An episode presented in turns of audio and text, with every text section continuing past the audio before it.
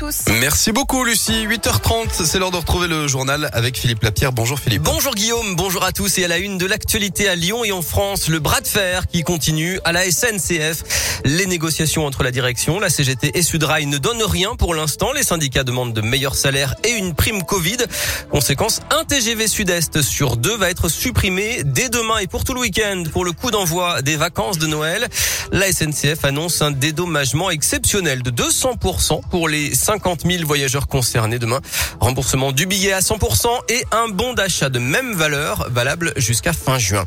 Dans l'actu, des poules vivantes utilisées comme punching ball ou comme ballon de foot, nouvelle vidéo montrant des pratiques choquantes. L'association lyonnaise L214 met en cause un élevage intensif des Deux-Sèvres. Des horaires à rallonge, des services en sous-effectif et à la fin, l'épuisement dans les tribunaux. Le malaise grandit face au manque de moyens. Juges et greffiers se sont mobilisés hier, soutenus par les avocats. Ils ont dénoncé des réformes faites dans l'urgence et un rythme de travail intenable. Il faut recruter plus et former mieux, y compris chez les greffiers, ceux qui s'assurent du bon déroulement des procédures. Ils sont souvent les premiers interlocuteurs des justiciables.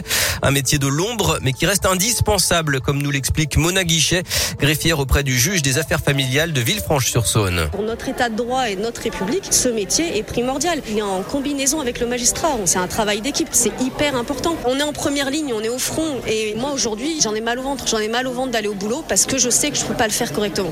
Là, il n'y a pas de gens pour avoir un service public digne de ce nom. Il faut toujours que le justiciable puisse avoir accès à quelqu'un. Ah ouais, ok, mais moi, je suis pas un robot. J'ai des collègues qui sont en temps partiel ou en télétravail parce que mettre le pied dans le tribunal, c'est maladif. Ouais, moi, ça me met la rage. A des rassemblements ont eu lieu partout en France hier.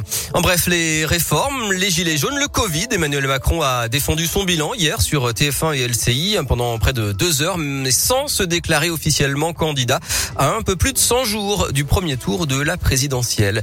Et puis l'État prépare de nouvelles mesures face à la crise sanitaire. Un conseil de défense doit se tenir demain après-midi alors que la cinquième vague atteint son pic et qu'elle va impacter les hôpitaux pendant encore plusieurs semaines. 3 à 4 000 patients Covid devraient passer Noël en réanimation.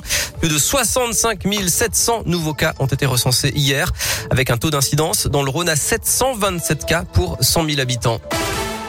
Le sport et l'Euroleague de basket, Villeurbanne marque le pas et, recule à la 11e place après sa défaite hier soir à l'Astrobal 61 à 71 contre le Zénith. Le foot, l'Olympique lyonnais termine premier de son groupe et se qualifie sans trembler pour les quarts de finale de la Ligue des champions féminines avec une victoire 4 à 0 dans le dernier match hier contre les Suédoises de Haken. 10 matchs de suspension dont 5 fermes avec interdiction de banc de touche ou encore de vestiaire d'arbitre. Sanction prononcée hier contre le patron de l'OL Jean-Michel Aulas en cause ses propos considérés comme menaces contre l'arbitre du match interrompu OL-OM le 21 novembre dernier. Et puis toujours en football, l'équipe de France tenante du titre va connaître ce soir ses adversaires pour la troisième édition de la Ligue des Nations. Le tirage au sort, c'est à 18h